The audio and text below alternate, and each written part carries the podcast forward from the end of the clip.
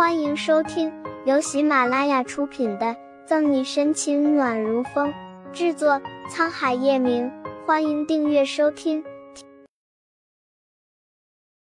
第七百九十章，以工作为由和他出来开房。宋毅无奈的答应一声，只好和沈西继续盯紧嫌疑犯。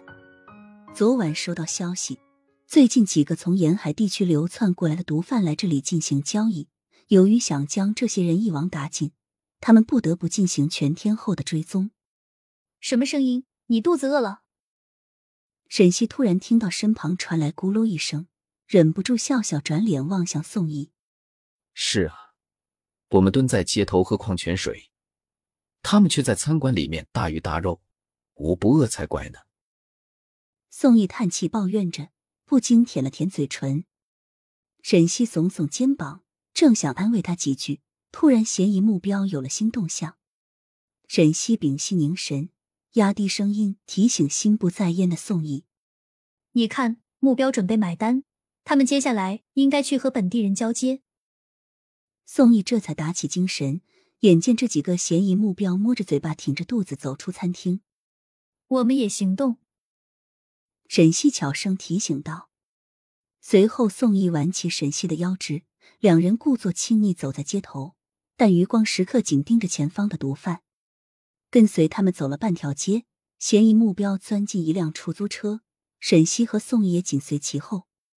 叶晨玉没想到会看到这一幕，他在周围绕了好大一圈，竟然无意中看到沈西被宋毅搂在怀里，两人谈笑风生，甜蜜的好像热恋中的情侣。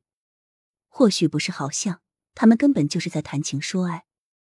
一股热血涌入叶晨玉的大脑，他压抑着几近失控的情绪，眼见着两人一起钻进出租车。沈西，你真够可以的。跟在出租车后面，叶晨玉冷笑着自语，往事如同录影带在脑中回播，可他感受到的只有失望。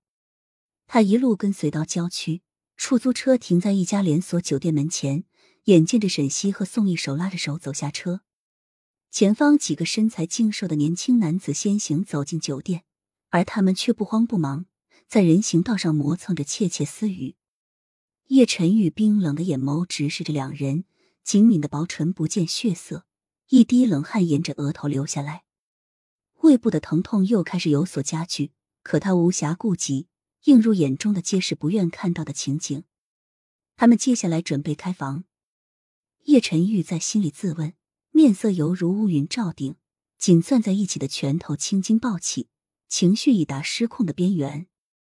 与此同时，马路斜对面的人行道上，沈西见嫌疑目标走进酒店，松开宋毅的手说：“我们再等半小时，如果梁九爷的人没有过来接应，我们和饶饶出名换班。”好，不过你看这两个人像不像？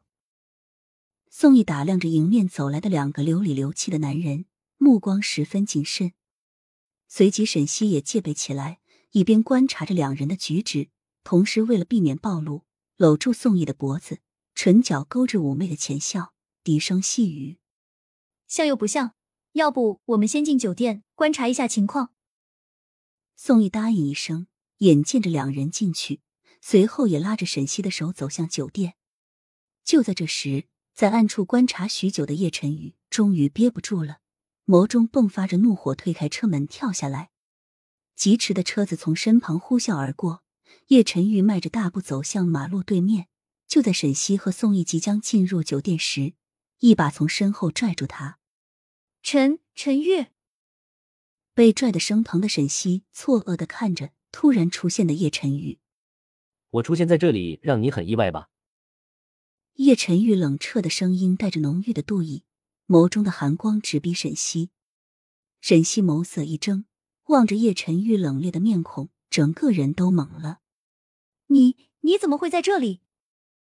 他讶异的问，随后与宋毅对视一眼。叶晨玉唇角勾着嘲弄，居高临下的睥睨着他。你以工作为由和他出来开房，还真是一举两得。